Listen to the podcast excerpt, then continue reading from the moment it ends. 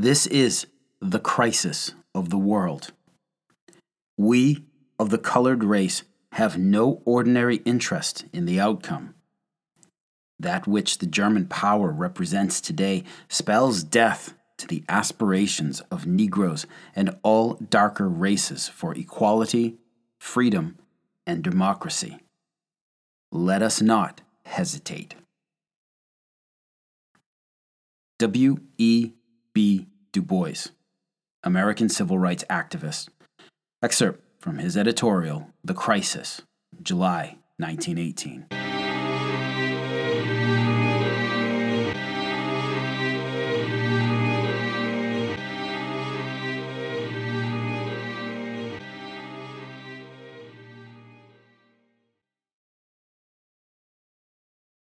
Listener discretion advised. This episode contains racial terms and themes that are considered highly offensive today. Please note, these terms and themes are being used here in the context of the First World War era.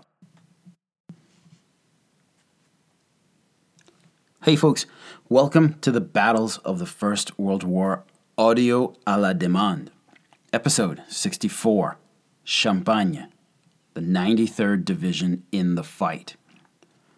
Audio à la demande is how the French government would prefer we call this medium known in English as a podcast. Okay, let's start with the admin.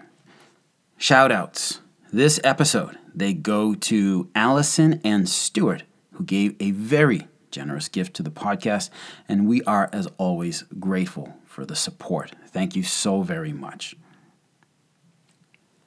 The second part of our admin brief listener Todd wrote in with a request. His request is to put eyes on a large volunteer World War I project currently underway that needs more volunteers.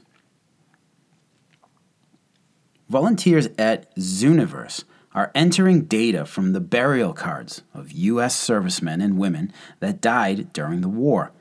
The goal is to create a searchable database that can be used by ancestors, students, researchers, authors, or anyone interested in learning about our war dead. There are nearly 80,000 of these cards, so there is plenty of work to do. The first stage was completed in three days but there is a lot more information to capture. During the First World War, the United States military suffered over 116,000 deaths. Over 63,000 fell victim to the 1918 influenza pandemic that swept the globe, while over 53,000 died in combat or training accidents. These losses were incurred in less than two years which speaks to the ferocity of the fighting that the doughboys faced. Today, over 31,000 soldiers, sailors, airmen, and Marines rest in cemeteries in France, Belgium, and England. In addition, over 4,300 rest in unknown graves, their names recorded on the wall of the missing at the various cemeteries. Starting in 1921, families of fallen servicemen were given the difficult choice of leaving their loved ones on foreign soil to rest with their comrades, or to have their remains shipped back to the United States. By the end of 1922, roughly one third of U.S. war dead were returned home for reburial. Regardless if the dead remained in Europe, or were brought home. The U.S. Army Graves Registration Service created for each a typed 4x6 card with the serviceman's information, cause of death, burial location in Europe, or when they were returned to the U.S. and delivered to their families. These cards have recently been released by the National Archives, but they are in a format that makes research difficult and time consuming. Our goal is to have the information from each card input into a searchable database so that those who would like to learn more about U.S. casualties in World War I, whether it be for their research of an ancestor, for authors working on projects, or simply for those who wish to learn more so that we may continue to honor and remember these brave men and women. So, grab a cup of coffee, log on, and help out. It's fun, and who knows, you might want to learn even more about these brave individuals. It's very easy, and there is a tutorial to guide through the data entry. Information can be found at zooniverse.org backslash projects backslash well done backslash American dash WWI dash burial dash cards. That link will be posted in the episode description notes. Join the team in creating this important database. Seeing these cards will not only teach you a bit about U.S. history, but it will likely cause you to search more deeply about the tremendous sacrifice these men and women made. All right, back to the front and back to the home front. On the 26th of September 1918, when the American First Army attacked into the Argonne and the Meuse, it did not do so alone. As we've discussed in previous episodes, to the left of the American front, the French Fourth Army, under General Henri Gouraud, went over the top in the Champagne region. Their mission was to break through, clear the river and valley of all German forces, and link up with the Americans north of the Argonne Forest. Assigned and integrated Gouraud's army of poilus and tirailleurs were three infantry regiments of African Americans the 369th, the 371st, and the 372nd.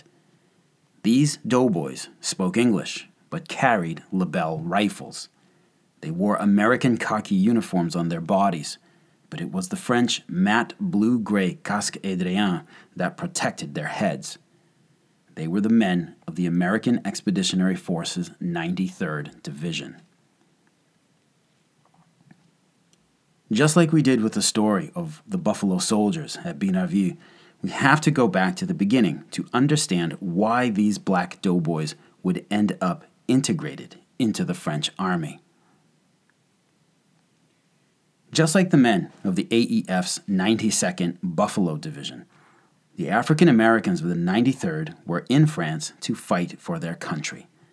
They were also there, however, to continue the ongoing struggle for racial equality in their own country. The best way for African Americans to prove their worth was to fight for their homeland. That way, many thought, their quest for equal rights and citizenship would be unassailable, for the African American man would have sacrificed just as much as any white American man had sacrificed. Any man who was not willing to fight for his country, said a Captain Marshall of the 15th New York National Guard, was not worthy to be one of its citizens. Many black leaders in the United States, W.E.B. Du Bois among them, urged African Americans to put the struggle for civil rights aside for the moment. Du Bois himself stated in his editorial titled Close Ranks This is the crisis of the world. We, of the colored race, have no ordinary interest in the outcome.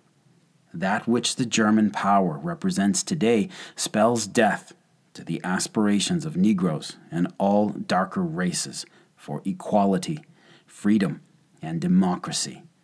Let us not hesitate. There were dissenters to this wave of popular thought. Francis Grimke, a clergyman from D.C., stated that men of darker hue have no rights which white men are bound to respect, and it is this narrow, contracted, contemptible, undemocratic idea of democracy that we have been fighting to make the world safe for, if we have been fighting to make it safe for democracy at all.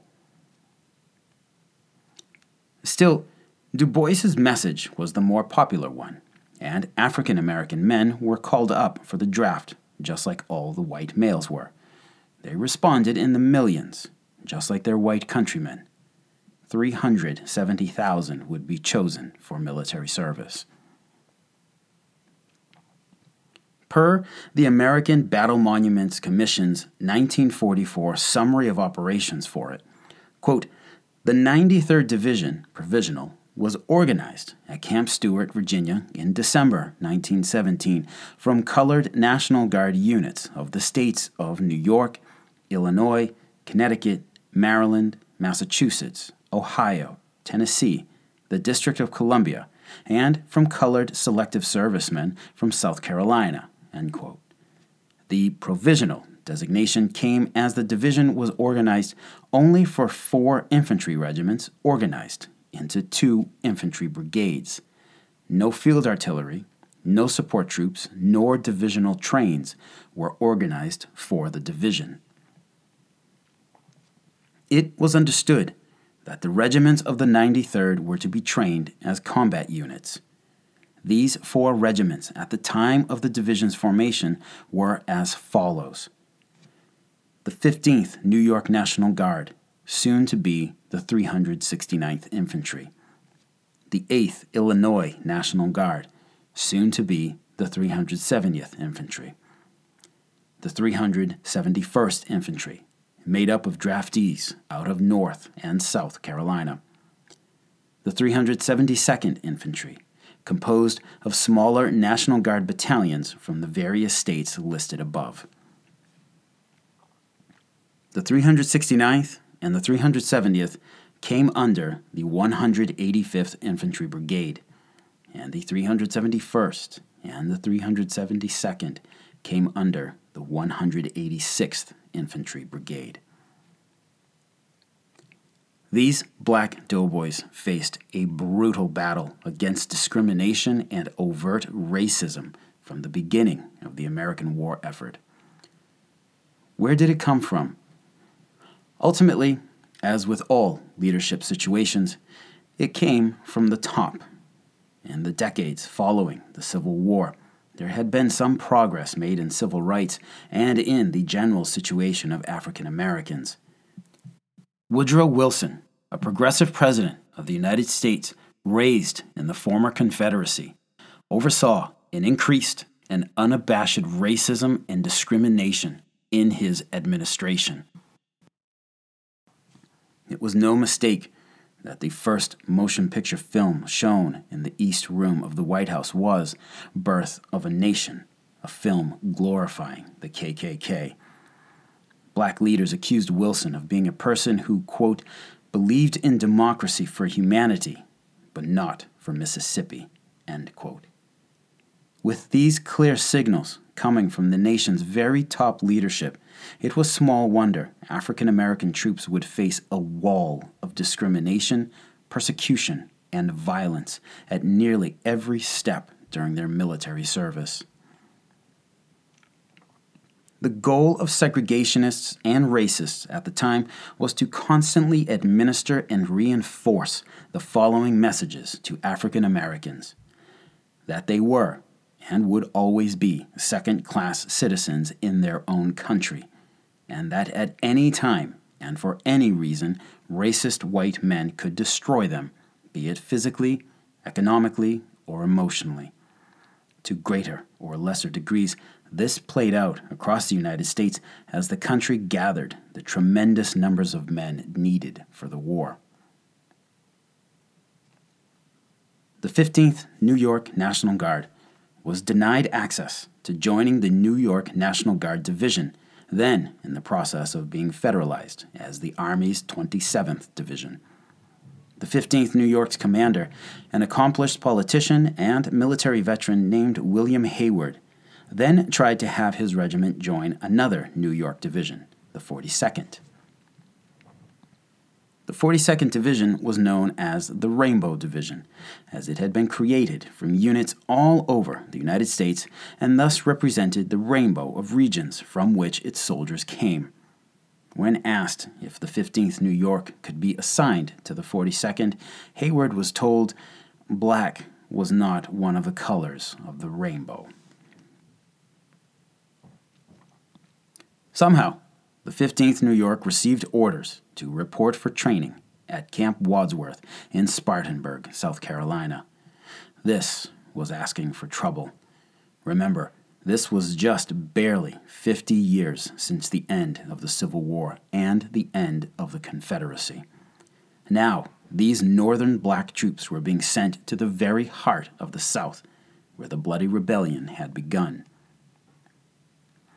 Spartanburg's mayor welcomed Colonel Hayward and his men with the following speech quote, They will probably expect to be treated like white men. I can say right now that they will not be treated as anything except Negroes. We shall treat them exactly as we treat our resident Negroes. This thing is like waving a red flag in the face of a bull, something that can't be done without trouble. So began tense days at Camp Wadsworth. Hayward urged his soldiers to not retaliate and white army officers patrolled Spartanburg's streets at night. Local shops and stores outright refused to serve the black men in uniform. As ordered, the men of the 15th showed discipline and their stronger character by refraining from any sort of reaction. Uniformed soldiers, like one named Henry Johnson, were pushed into the streets by townsmen intent to show them they were not welcome while the black men refrained from retaliating. Other white soldiers of the 27th Division were also training at Spartanburg. The black men their unit had rejected had become fellow soldiers, and while blacks were told to not retaliate, the white New Yorkers had no such restrictions. They set about beating any local racists they found. Lieutenant James Reese Europe and his 369th Marching Band, the men who would go on to introduce France to Harlem jazz, tried to build bridges to the local population with their swinging music, and it had some positive effect. But an incident in a hotel lobby where the manager physically assaulted drum major Sissle for simply entering a hotel while black brought tensions to a high boil. Black and white soldiers were ready to ransack the hotel and its owner, and it was only Reese's pulling of rank that stopped them. Hayward realized it was time to go, and now. When the hotel incident occurred, he had already shot up to Washington, D.C. to convince the War Department that his boys were ready for action in France and that they should be deployed immediately. Hearing of the tensions in South Carolina, the 15th New York marched out of Spartanburg just 12 days after it arrived. Regiments of the 27th Division lined the streets to wish them off, singing George Cohan's Over There. But it wasn't just the 15th New York that suffered. The 372nd Infantry, composed of segregated National Guard battalions and companies, saw the almost immediate removal of many of its black officers by its two racist regimental commanders. Many of these officers were dismissed as incompetent, but this claim was spurious. When the 15th New York National Guard arrived in France in January 1918, it was federalized as the 369th Infantry Regiment part of this new division called the 93rd, whose units were still back in the U.S. being trained.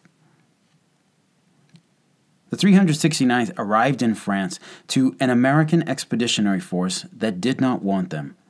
Told they would be trained as combat troops, the troops found themselves as stevedores and laborers under the Army's services of supply.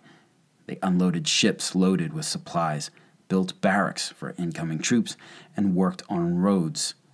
This was not what these men had signed up for. Back in the U.S., black leaders complained to the War Department.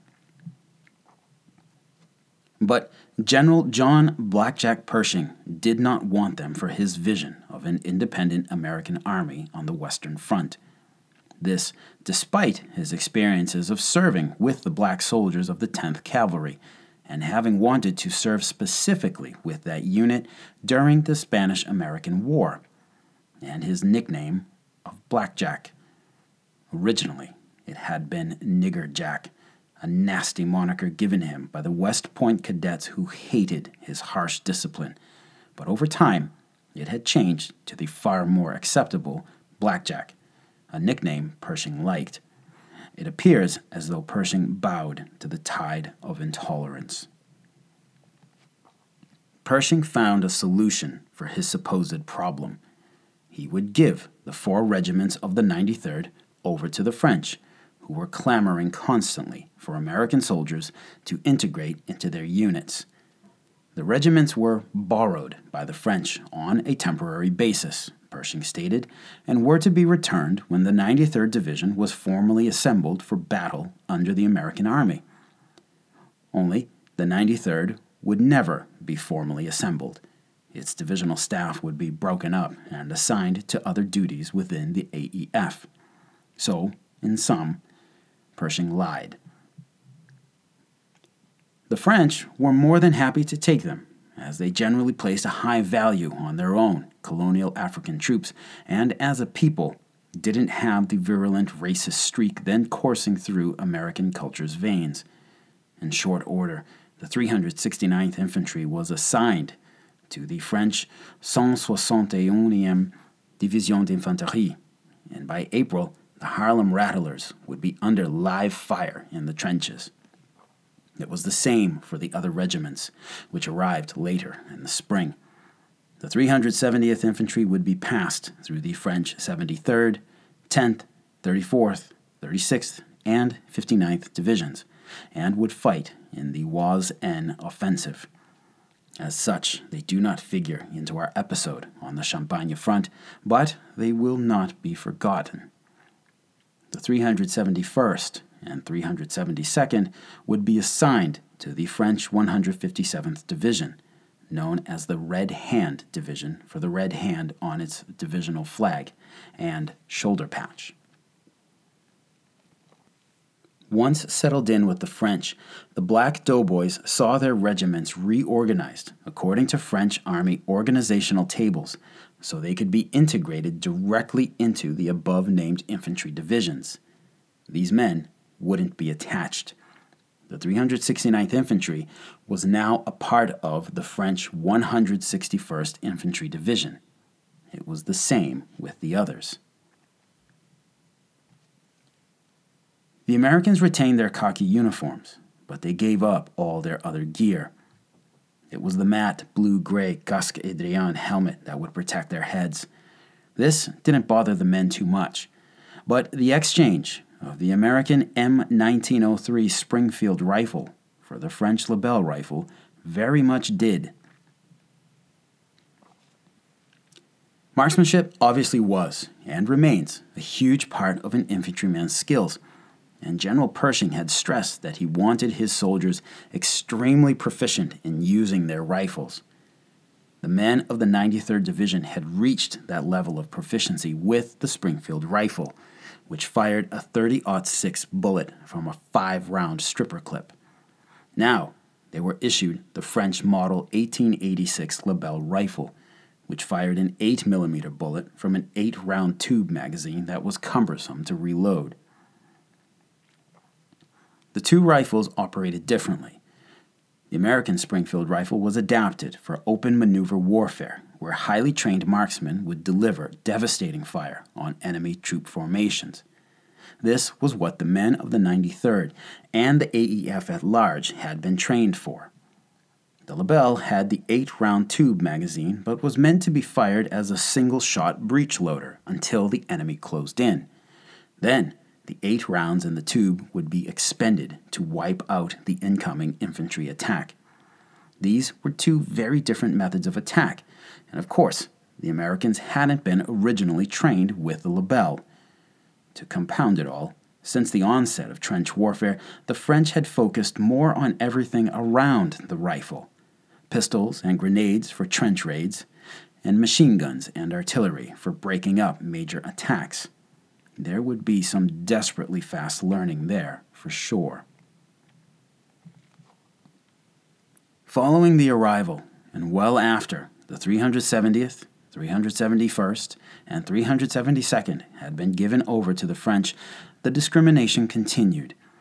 The 370th Infantry saw its black commanding colonel Franklin Dennison, relieved for health reasons that were more than likely a cover. The 371st Infantry's regimental intelligence officer, one Lieutenant Ernest Samuelson, would release a memo to local French military leaders that they should observe American practices and that, quote, undue social mixing of these colored and white races be circumspectly prevented, end quote. The 372nd Infantry, under a Colonel Herschel Tupes, saw its black officers segregated from white officers upon arrival in France and then the removal of most of those young black officers with efficiency boards that conveniently found them to be incompetent. After three of those officers were later arrested for some supposed insubordination, French officers attached to the 372nd were appalled and, quote, could not understand why Americans should treat one another so harshly and cruelly when it was momentarily expected that the division would be plunged into battle End quote. It was all meant to constantly demean and diminish black troops, and in particular, black officers. But the real damning evidence was a memorandum distributed to French Army officers then serving with the Black Doughboys, titled Secret Information Concerning the Black American Troops. This directive had been issued by a French Colonel Linard to explain the position that African Americans were to be reminded of even when they served with the French army.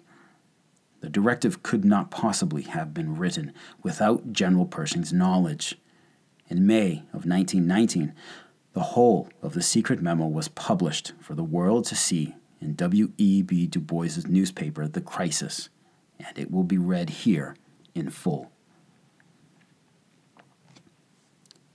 to the French military mission stationed with the American Army, August 7, 1918. Secret information concerning the black American troops. It is important for French officers who have been called upon to exercise command over black American troops or to live in close contact with them to have an exact idea of the position occupied by Negroes in the United States the information set forth in the following communication ought to be given to these officers, and it is to their interest to have these matters known and widely disseminated. It will devolve likewise on the French military authorities, through the medium of the civil authorities, to give information on this subject to the French population residing in the cantonments occupied by American colored troops. 1. The American attitude upon the Negro question may seem a matter for discussion to many French minds. But we French are not in our province if we undertake to discuss what some call prejudice. Recognize that American opinion is unanimous on the color question and does not admit of any discussion. The increasing number of Negroes in the United States, about 15 million, would create for the white race in the Republic a menace of degeneracy were it not that an impassable gulf has been made between them. As this danger does not exist for the French race, the French public has become accustomed to treating the Negro with familiarity and indulgence. This indulgence and this familiarity are matters of grievous concern to the Americans they consider them an affront to their national policy. They are afraid that contact with the French will inspire in black Americans aspirations which to them, the whites, appear intolerable. It is of the utmost importance that every effort be made to avoid profoundly estranging American opinion. Although a citizen of the United States, the black man is regarded by the white American as an inferior being with whom relations of business or service only are possible. The black is constantly being censured for his want of intelligence and discretion, his lack of civic and professional conscience, and his tendency toward undue familiarity. The vices of the Negro are a constant menace to the American who has to repress them sternly. For instance, the black American troops in France have, by themselves, given rise to as many complaints for attempted rape as all the rest of the army. And yet, the black American soldiers sent us have been the choicest with respect to physique and morals, for the number disqualified at the time of mobilization was enormous. Conclusion 1. We must prevent the rise of any pronounced degree of intimacy between French officers and black officers. We may be courteous and amiable with these last, but we cannot deal with them on the same plane as with the white American officers without deeply wounding the latter. We must not eat with them, must not shake hands, or seek to talk or meet with them outside of the requirements of military service. 2. We must not commend too highly the black American troops, particularly in the presence of white Americans. It is all right to recognize their good qualities and their services, but only in moderate terms, strictly in keeping with the truth. 3. Make a point of keeping the native cantonment population from spoiling the Negroes.